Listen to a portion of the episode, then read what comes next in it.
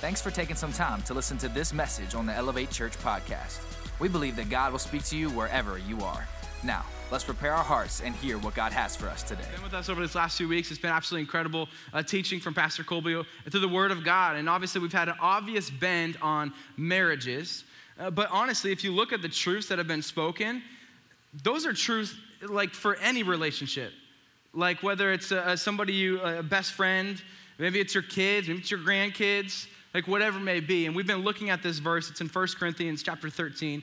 It says this love never stops being patient, it never stops believing, it never stops hoping, and it never gives up. Patient, believing, it's hoping, and it never gives up. And we looked at those over the last few weeks, and so I would encourage you, if you missed those, that you would go back into it. But today we're gonna focus it on that first part, that first word, which is love. If that's what love is and that's what love does, well, where do we find it? Right? Where we where do I how do I know even maybe when I found it? And so if you're taking notes, which here's the thing, I would encourage you if you're in the room, there's a note card in the seat pocket in front of you for a reason with a pen. We're just implying directly and indirectly that the Word of God is going to speak to you today and that there is a truth that you can hold on to, not just for Sunday, but for Monday and for Tuesday and beyond. So I would encourage you to take notes. This is going to be like drinking from a fire hydrant to an, to an extent. And if you're online, there's your warning as well. Let's dive in, let's get a part of it. But the title for today is called Looking for Love. Looking for Love. Now, a few years ago, I was in college. I was a single guy in college, right? And so uh, every once in a while, you have to do this thing called shopping. Maybe you guys have done this before. You go shopping, and what's the number one thing that you need when you go shopping? Money. Money? Okay, that's true. But you need a list, right? this guy. You need a list, okay? You need money, of course, okay? But you need a list, right? But if you're in college, right? We're all the college, but you're like, I ain't got a list, right? So what would I do? I would just walk up and down the aisles. Be like, okay, I'm gonna go through this aisle, and okay, yeah, maybe I'll grab some of that. And then after a period of time of me just going around, because I have no clue what I'm shopping for, right? After a period of time, I look in my cart or my basket, or if you're like a real man, right, you don't even grab one of those and you're just trying to like hold it all together. But you look and all, what do you got? You've got the Twinkies, you got the ho hos, you got all the candy. You might have a piece of popcorn chicken, but you know, like, you probably don't. Like, you just got a bunch of a bunch of stuff because you don't really even know exactly what you are looking for. The thing is that we actually date and we approach our relationships the exact same way, like we're shopping without a list. What happens when you shop without a list? You shop based off of preference. You walk up and down the aisle and you're like, well, my parents, they bought that, so I guess I, I'll get that. If you're anything like me, if it's green, I'm probably gonna buy it. Like it's my favorite color. I'm just like instantly attracted. I'm gonna grab that one, right? And we shop and we date differently. Because most of us, right, you shop with a list. Obviously, you shop with money, but you shop with a list, right? And so you know exactly what it is that you're looking for. And so you go to the store, and what? If you don't have bread on the list, you don't go to the bread aisle. Why would you? You don't need it. But why do we date differently? Why don't we date with the same purpose and intentionality? Why don't we approach our relationships that same way like we do with something so basic like shopping? And so today is going to maybe sound like and look like I'm talking to all the singles, and you might be like, I'm single and I'm ready to mingle. You might be, I'm single and I'm satisfied. And you might be married and like, why did I even show up to church today? Is this like a singles church? Like, what's going on? Here's the reality is that I believe that the Word of God is true today. And I also believe that you, if you're married or you've got grandkids or whatever it may be, right? You've maybe you've been married for 45, 50 years chances are you know someone who's single. Chances are maybe you even have kids that you would hope to raise up one day to date with a purpose. Right? Like my daughter, she's gonna be born next month. She ain't dating until she's 35, right? Already said, right? But I wanna make sure that she knows what she's looking for. How do you know what you're looking for? You have to have vision. You have to have vision. Proverbs 29 18 tells us this that where there's no vision, the people perish. If you don't have vision, what, you're going shopping, you don't even know what you're looking for. The other versions of the Bible tell us that without divine guidance, you run wild. Looks like dating. If you don't know what's in front of you, you're gonna stumble all over yourself. My goal today is to give every single one of us, no matter where you are in the spectrum, to give you vision for relationships, to give you vision for what it looks like to date. Now, the Bible doesn't talk about dating at all. Let's just preface it that way. Why? Because dating as a term really is like only as old as the late 1800s. And in fact, it was used as a slang term for the middle class and lower class as a euphemism for prostitution. And if you think about it, we don't approach it much differently now. We actually approach it very similar. Like we've got all the technology at our fingertips, right? Some of you might even be on Snapchat right now, or Instagram, or Tinder, or Christian Mingle, or Farmers Plus, or you're on a YouTube video, like looking at all these gurus and compatibility tests and, and assessments, and like, oh, this is how I know I can find my perfect, perfect match. But guess what? We still stink at it. How do I know? The divorce rate is somewhere between 40 and 60%, depending on if it's a first, second, or third time marriage. Let's just call it 50 to cut one in half. That's how I know. And there's also a, a, another percentage that's a large percentage of those people that are unhappily undivorced. That you're just hanging on just to hang on. That you, maybe you don't even know why. Because there's no vision for maybe what you want your relationship to look like, but there's a small percentage, and this is my goal today to hit this small percentage of people who've been married for 40, 50, 60 years, happily, loving life, going after it, just excited about what God is doing in their relationships. That's the goal today, is to speak to that. And this is, might sound like and feel like it's like, wow, you're just calling things out and you're just pointing fingers. No, no, I'm pointing fingers back at me as well because this is the exact same message that I need to hear and need to learn. And I think it's true for, for all of us. If you think about it, we train ourselves for divorce by the way that we date. Right? Because we got this feeling and we jump into a relationship and we're excited and we're pumped up, and maybe a year goes by or a few months goes by, and what happens? We get bored. And after boredom for a period of time, we jump out.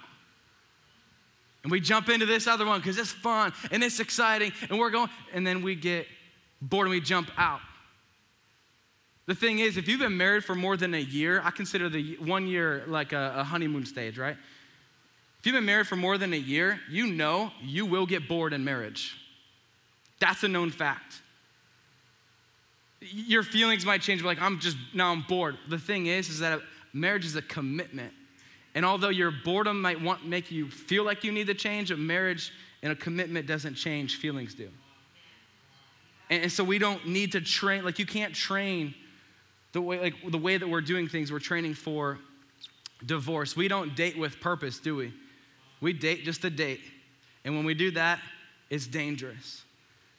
But Will, this person makes me feel blank.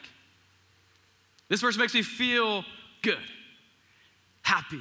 Like I got these butterflies in my stomach and they text me and I get pumped up and I'm just like, ooh, yeah, what's up? I'm excited. And I go to bed, right? And I'm dreaming about them and then I wake up and I'm like, did they text me? No. Should I text them? And it's just back and forth. And then you text them and they respond back and they, right? And we love it, right? And feelings aren't bad. Don't hear, like, don't hear me wrong. But they're just not reliable. Why? Because feelings change, they fade. Feelings, if you follow that, you're shopping from aisle to aisle without a list. You have no purpose in what it is that you're doing. I want to give you two quick myths. These are not going to be on the screen, but two quick myths about where this maybe stage is that you might be in as a single person, satisfied, ready to mingle, whatever it may be. The first myth is this there's a myth out there that relationships complete you. I'm sorry, Jerry Maguire, but they don't. Marriages, in fact, the truth of that is the marriages actually expose you. Relationships expose you. Like most marriage problems that people in this room that are married, that are facing today, are not problems because of marriage, they're problems because of what happened when they were single. And they weren't, healed or in a progressive healing. And it's not that everything has to be perfect, but they weren't dealt with then. And so they're now being exposed and being dealt with then, now, hopefully. But sometimes they're still hidden, even if they are exposed. Like your, your problem with money as a single person will be exposed. It's not just like, oh, I got two incomes now. Not the case. It's gonna be an issue later. Your, your problems with addiction don't just get wiped away because now you're married. Doesn't happen. Your problems with lust or pornography or, or just sleeping around because it's fun, that doesn't go away because now you're married and you can have sex all the time, right? Married people, are you telling them or am I telling them? it don't work that way. It doesn't just go away. We have to deal with it. So that's the first myth that relationships complete you. They don't, they expose you. And the second thing is this there's a myth out there that single is second best. And it's not. It's not second best. And I know because I've been there as well. You know, there are some people that are maybe tuning in online.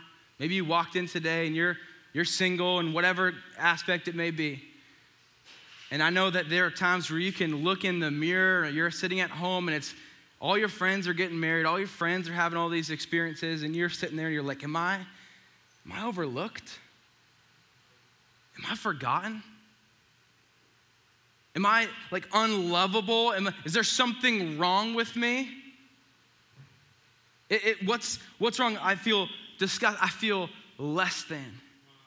And I'm just believing right now in the Holy Spirit would just soften your heart that if that's you and you feel that way, and I know it's tough, and I know it might be hard for you to hear, and I know it's hard to even receive it. But the Bible tells us that you are chosen, that you are loved, that you are valuable, that you are fearfully and wonderfully made, that you are worthy. And so, hear me out. I know you might feel those things, but the one who created it all knows your name. I know it's tough. I know it's tough, but you are loved. I know society and culture can make it feel like single is second best it can make it feel like singles like JV, that these are wasted years. But they're not. These are some of the most greatest years of your life, or months, or whatever it may be, as a time as you're single. Because, in fact, uh, by the way, if you're single, you can kind of do some things and go travel and do whatever. You can work on some things that you need to fix in your, your life, like we talked about with finances and lust and all those types of things, right? Like if I wanted to go on a mission trip, I better talk to my wife, right? I'm not just gonna show up and send her like a message like, hey, I'm in El Salvador now. That don't work, right? I'm gonna have some, I'm sleeping on, I'm not even sleeping on the couch when I get home. Like it is to be rough, right? But if you're single, it's like I might just text my parents, but they're probably okay. I'll show them pictures later on. That you can see how God would use you in this season, this perfect season, to grow you and transform you. Maybe you've seen a social media picture or whatever may be that says, hey, become the person that you would want to marry. That's not just the cool graphic, that's actually the truth. That we can become the person that we would want to marry. So today we're going to look at one verse. One verse. And this is in 1 Timothy chapter 4. This is Paul the Apostle Paul writing to Timothy, his, his young apprentice. Now, he calls him his young apprentice, and scholars believe that Timothy would have received this letter at about 30 or 40 years old. And so, if you aren't 40, you are young. Come on, yeah, we got one person who's pumped up about being young. And if you're close to 40, you're close to young, so that's cool. I'm real young. But I believe that these five truths today, oh, will give us a vision for how we should date. That they should give us a vision for how we can teach our kids and raise them up or our friends. We can point this to them, but I also believe that these five truths will help you in your marriage, no matter what situation or season you might be in.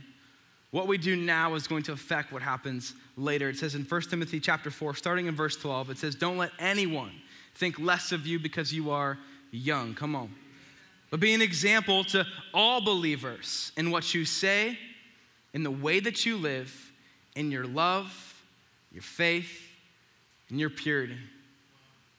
What you say, the way that you live, in your love, your faith, and your purity. This verse, by the way, is not a marriage verse. It's not even a relationship verse, really. It's a leadership verse that he was, or leadership part of the leadership manual that, that Paul was writing to Timothy. But these five truths, although the Bible will not specifically talk about dating and specifically speak to something, we can take truths from the Word of God and apply it to our situations and our circumstances. So we're talking about looking for love. What do we look for? We look for these five things. The first one is this we want to look for something or for someone, and, and we want to look in what they say. Like, how do they talk? Like, are, are they somebody who just goes around and just swears all the time and just cussing and going crazy, right? Like, I, sometimes I'll get in groups of people and um, you know, as a pastor, and like just be talking, whatever, and the person just like, well, f this and whatever. Oh, sorry, sorry, you're a pastor, my bad. Which I think is the dumbest thing, by the way, you could ever do, because you, in that moment, you are admitting to me and to every other person that's around you that you don't care who's around, that in that moment that you're like, I actually care more about what you think of me instead of actually progressing. That you are, are willingly to be different depending on who's around. We got to be careful. Now, it's different if someone's just like, oh, sorry, so sorry. I know I just swore, but I'm working on it. And I'm, I'm trying to get better at it. My, my bad. That's different. That's progress. I'm not talking about perfection. I'm talking about progress. We need to look in what they say? What happens when they get angry? Maybe you're on a date with somebody. I'm not saying you try this. I'm not saying you don't try this. What happens if they, you know, their finger hypothetically got slammed in a door? What do they say? Are they going crazy, swearing, punching stuff? Like, what happens in those moments when they get angry? Because that those moments when someone gets angry and tensions are high, right? Who knows? They might slam something and then maybe later on they slam you. Maybe later on your kids get mad and or get them mad and they start going crazy at the kids. We need to pay attention to what they say. I remember in college, uh, I, it was before Kelsey and I were together, but I went on a date, if you want to call it that. It was, you'll hear it's bad. But um, went out to eat. We got chicken wings. Come on, Edinboro. Like we, that's what you do in Edinboro. You get chicken wings. And so we went out and got chicken wings. And literally, as soon as we sat down, it was like I was on an episode of TMZ, and it was just like gossip and gossip. And do you hear what this person did and that person did? And I'm sitting there thinking, like, oh my gosh, what did I get myself into? Just tearing people down. All of this, like that's what the person was doing. It was awful. Luke 6:45 tells us this that a good person produces good things from the treasure of a good heart. And an evil person produces evil things from the treasury of an evil heart. What you say flows from what's in your heart. Our defaults can be dangerous. And we can work on them and we can start progressing, we can start moving forward because the Bible tells us instead of tearing someone down, build someone up to speak words of life, to be an encourager, to be a cheerleader, just to say, hey, I know you screwed up, but I believe not in your past, I believe in your future. That your failures, they're not final, that we can work through this together. I'm gonna be here for you, I'm by your side, I got you.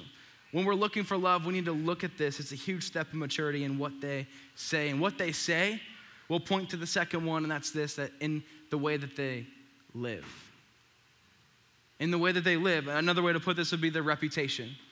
Think about a reputation, it's minutes and moments of your entire life stacked on top of each other to say that this is your life, this is your reputation. Now, it doesn't necessarily disqualify you, it doesn't necessarily disqualify someone, because if that were the case, I probably would have never walked through the, the doors of this church, let alone stand here today to talk to you about this. However, it's something that we need to look at, it's something that we need to, to see in the way that they live. Single people, just because they love puppies and they're all cute and cuddly in those moments and they seem amazing, you've got to be careful. Proverbs 31 tells us this that charm is deceptive and beauty does not last. Charm, it's deceptive. And those that six pack abs turn into a beer keg real quick. the duck lips, right, are turning the chap lips. Come on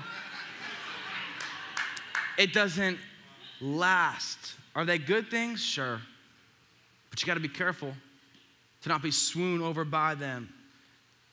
Charm is deceptive. Like, listen, if you're dating somebody, you're interested in dating someone, that is an interview.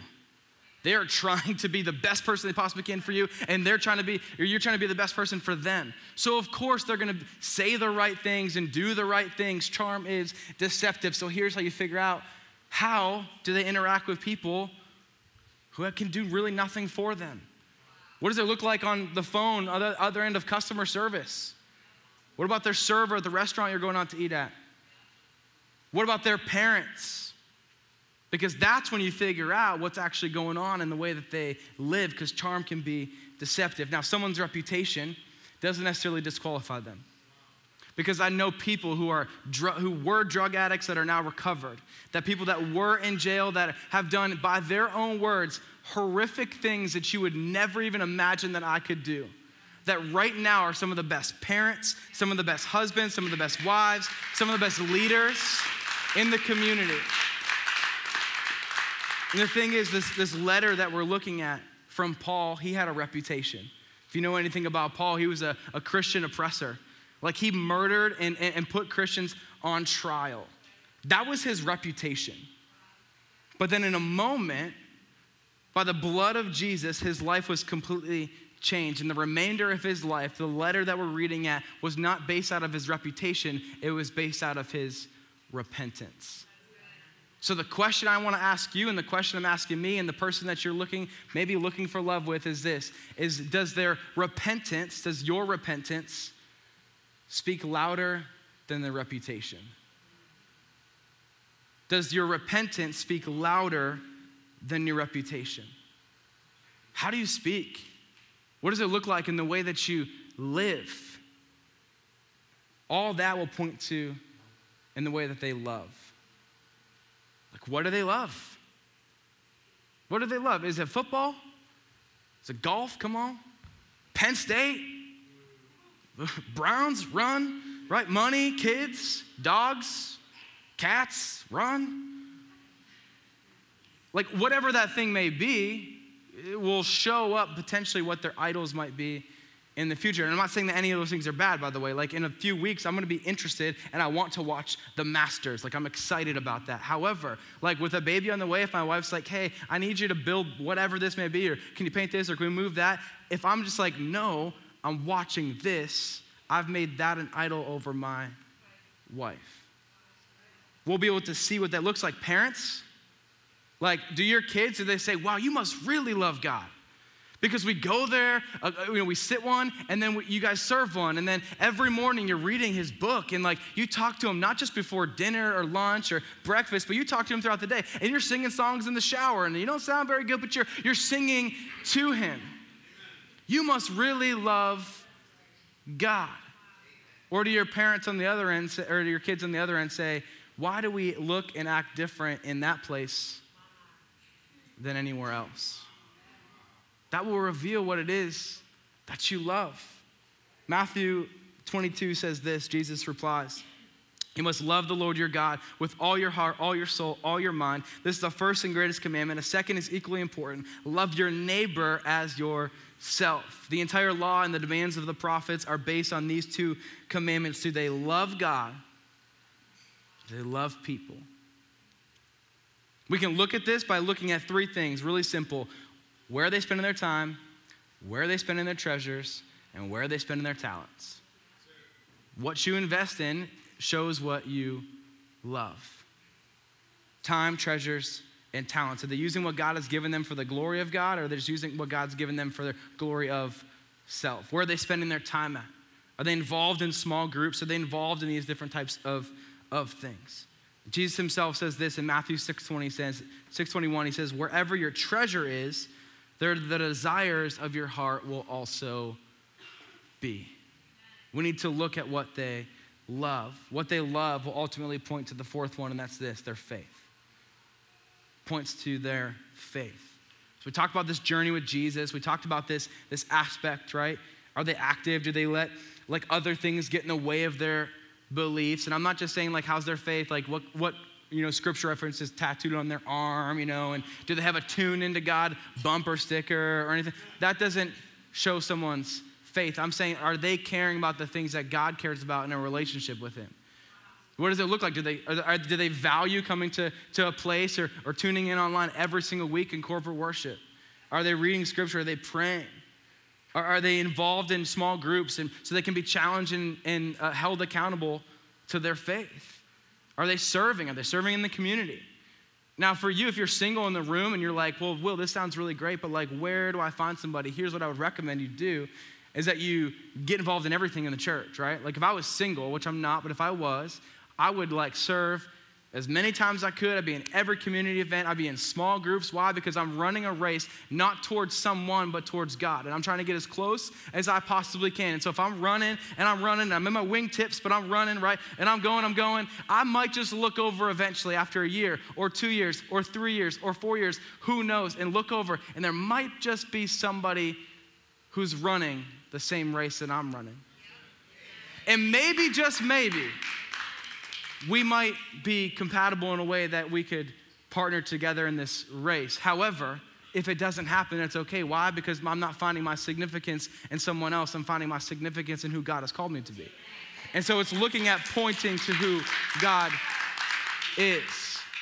And his timing is perfect. Like if you're single in the room, timing is perfect right now, not just when you meet that someone. It's, it's perfect now. Now I want to encourage you with this. I'm not going to spend a lot of time on this, but this is important. Don't treat the dating field as your mission field. They don't know the Lord well. I'm just going to bring them in the church though, and we're dating, but they don't like. No, no, don't, don't do it. You want to lead somebody to the Lord? Yeah, sure. Bring them, bring them to church as a friend. But but don't date with an unbeliever. In fact, Second Corinthians tells us this: is don't team up with those who are unbelievers. And here's why: How can a righteous be a partner with wickedness? How can light live with darkness? Saying, hey, these things don't mix. What harmony can there be between Christ and the devil? How can a believer be a partner with an unbeliever? Don't treat the dating field as a mission field. Love them, care for them, bring them to church, whatever may be. But you want to make sure that if you're running this race in five years, that they actually stand for the things that you stand for that you believe in the things that you believe for. We need to look at what they say, and that points to how they live. And how they live will point to what they love, and what they love will point to ultimately their faith.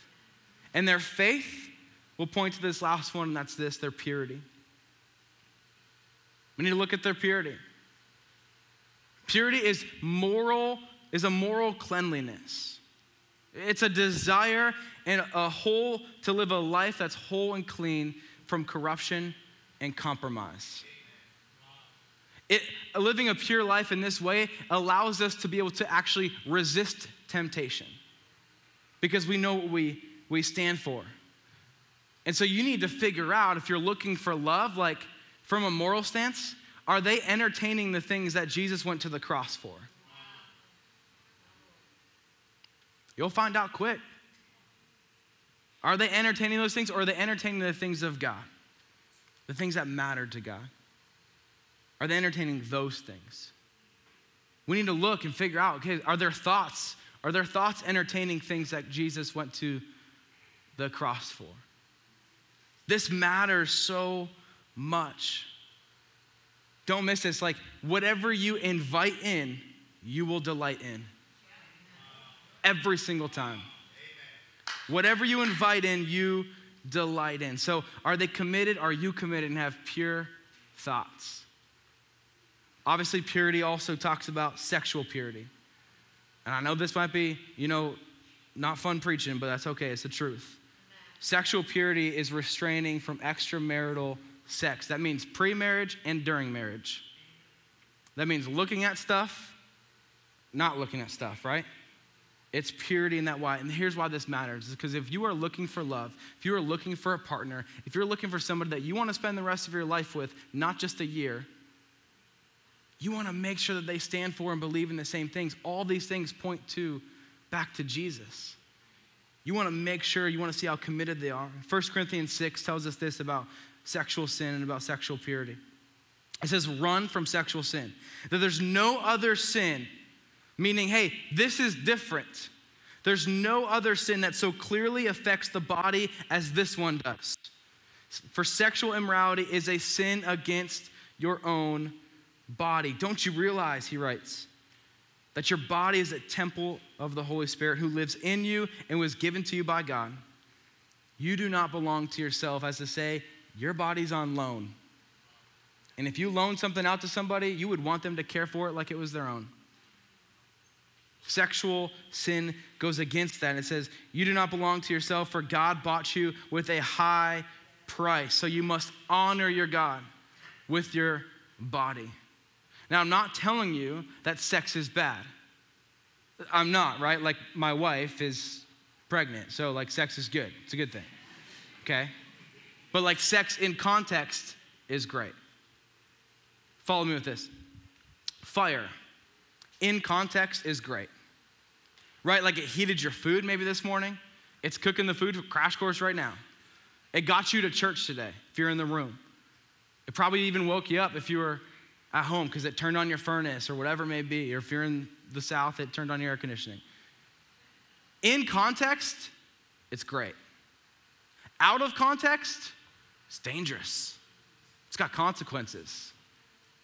Sex in context is great.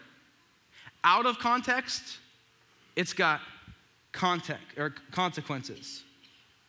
If you're a Christ follower and you are engaging in premarital sex, I'm just letting you know right now, you are setting a pattern and you are being okay with compromising now. Who's to say you won't compromise later? And I know we can change and I know things happen, but you have a high probability of compromise later because you're saying, hey, you know what, God, I know what your word says, but I'm going to do what I want, when I want, and how I want it. We don't want to compromise. And you might say, well, I just, will, I got to practice. practice makes perfect. No, it doesn't. Not in this context, because that would be boiling down intimacy and love to tips and tricks. And why doesn't it work that way? Is because it wasn't designed that way. It doesn't work that way. That's not what it's about. It's not tips and tricks. And you might say, okay, can't practice, but how far is too far? Like, how, how close could I get? Like, to where I'm still good, but how, how far is too far? And here's what I would say if you were uh, wanting to see how close you can get, we're on a 100 story building, right? Huge skyscraper. And you're like, well, how, how close can I get to the edge. And to which my response to you would be, well, depends if you want to jump off or not. If you want to go all the way, I would recommend you not even get on the elevator. It's not how close can I get to the edge until it's kind of dangerous and I'm not really sure and I'm teetering back and forth. No, it's, it's not how close you can get to the sin, it's how close can I get to God. So don't entertain it. Don't even get on the elevator. And I know that there's some young ears in the room. There's some young ears that be at home. Here's, here's how I would say this How far is too far? If your body is starting to prepare for sex, that's too far. That's too far. That's the line. And you just got to draw the line in the sand and say, that's it. This is where it is. Why? This matters so much. It's not how close can I get to the line, it's how close can I get to God. And then in context, you find the person that you you you're you've been looking for, and it's like going shopping, right? Like now I go shopping. Kelsey gives me a list, and it's like not just like milk and cheese and bread. It's like milk, blue label, two percent, right? Cheese. Pepper jack shredded, and like it gives me specific. And so when I go to the store, I'm like, that's it. That's what I'm looking for.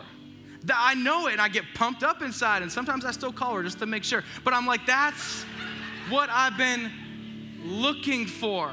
I found it. When we're looking for love, we can look at these five things, and when you find someone, you can be like, that's it. I've been looking for you, and I've been, been, been doing this to get ready for you. It's not about being flawless, it's about making progress. And so you can take an honest look today to say, like, how am how do I speak? How do I live? How do I love? How's my faith? Where am I at with purity? And if there's a, a, a discrepancy in any of those things, hey, this isn't kids' church anymore. You can stop. You can make the change today. You can stop right now. You're an adult. Especially in regards to purity, especially in regards to premarital sex and whatever it may be. You can stop. And I know you might be like, well, Will, I've already gone. I, I jumped off in that example. I've already gone. So now I'm damaged goods. What does it matter?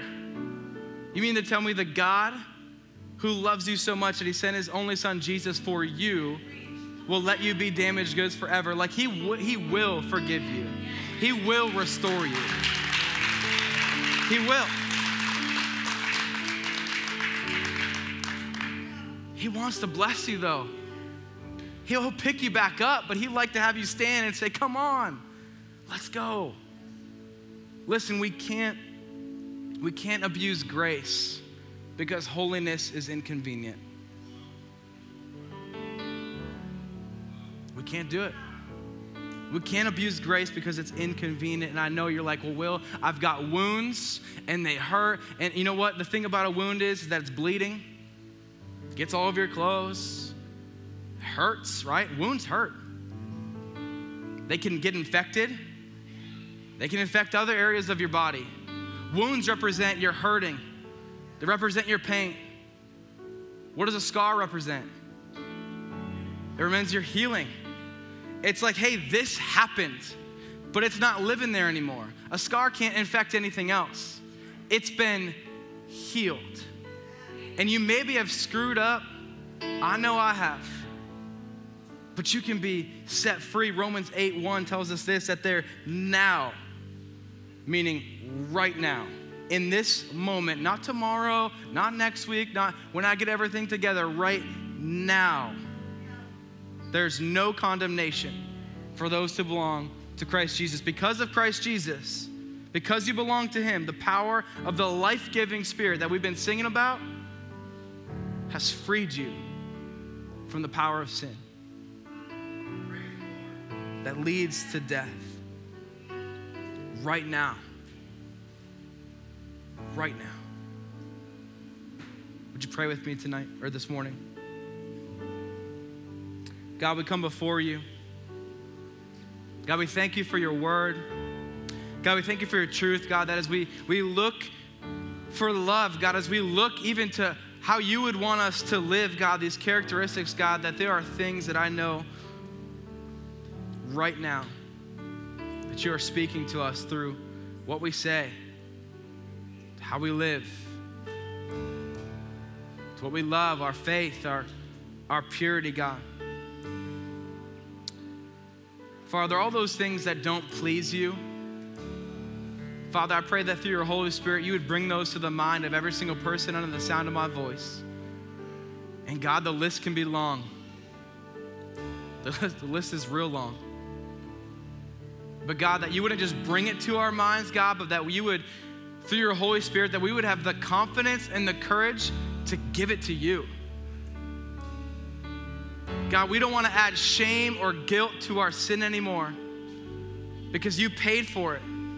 We don't need to add anything to it. God, we give it to you. We thank you, God, for how you speak to us and how you, you grow us in your word to understand more of your love. Father, I know right now that there is somebody in this room and online in this moment of prayer, God, who has they've heard about this Jesus. Maybe you're in this room and you're like, I've, I've heard about him, but I don't know him. And you read that verse, Will, and it's for those who belong to Christ Jesus, and I don't know that I belong in this moment of prayer, I want to give you a moment to respond to maybe that feeling that you're feeling in your spirit right now. This moment where you can respond. And how do we respond to Jesus? We just accept what he has done for us, believing that he died on the cross, that God so loved you. By name, he loved you, that he sent this Jesus to live a perfect and sinless life, not so that he can point fingers and condemn, no, so you can have everlasting life and eternal life. that your sins, the things that are, coming to your mind now, can be set free because of His blood.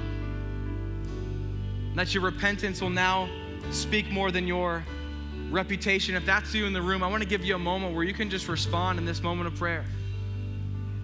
You just accept the love of the Father. The Bible tells us we confess it with our mouths and believe that Jesus is Lord, that we will be set free, that we'll be saved.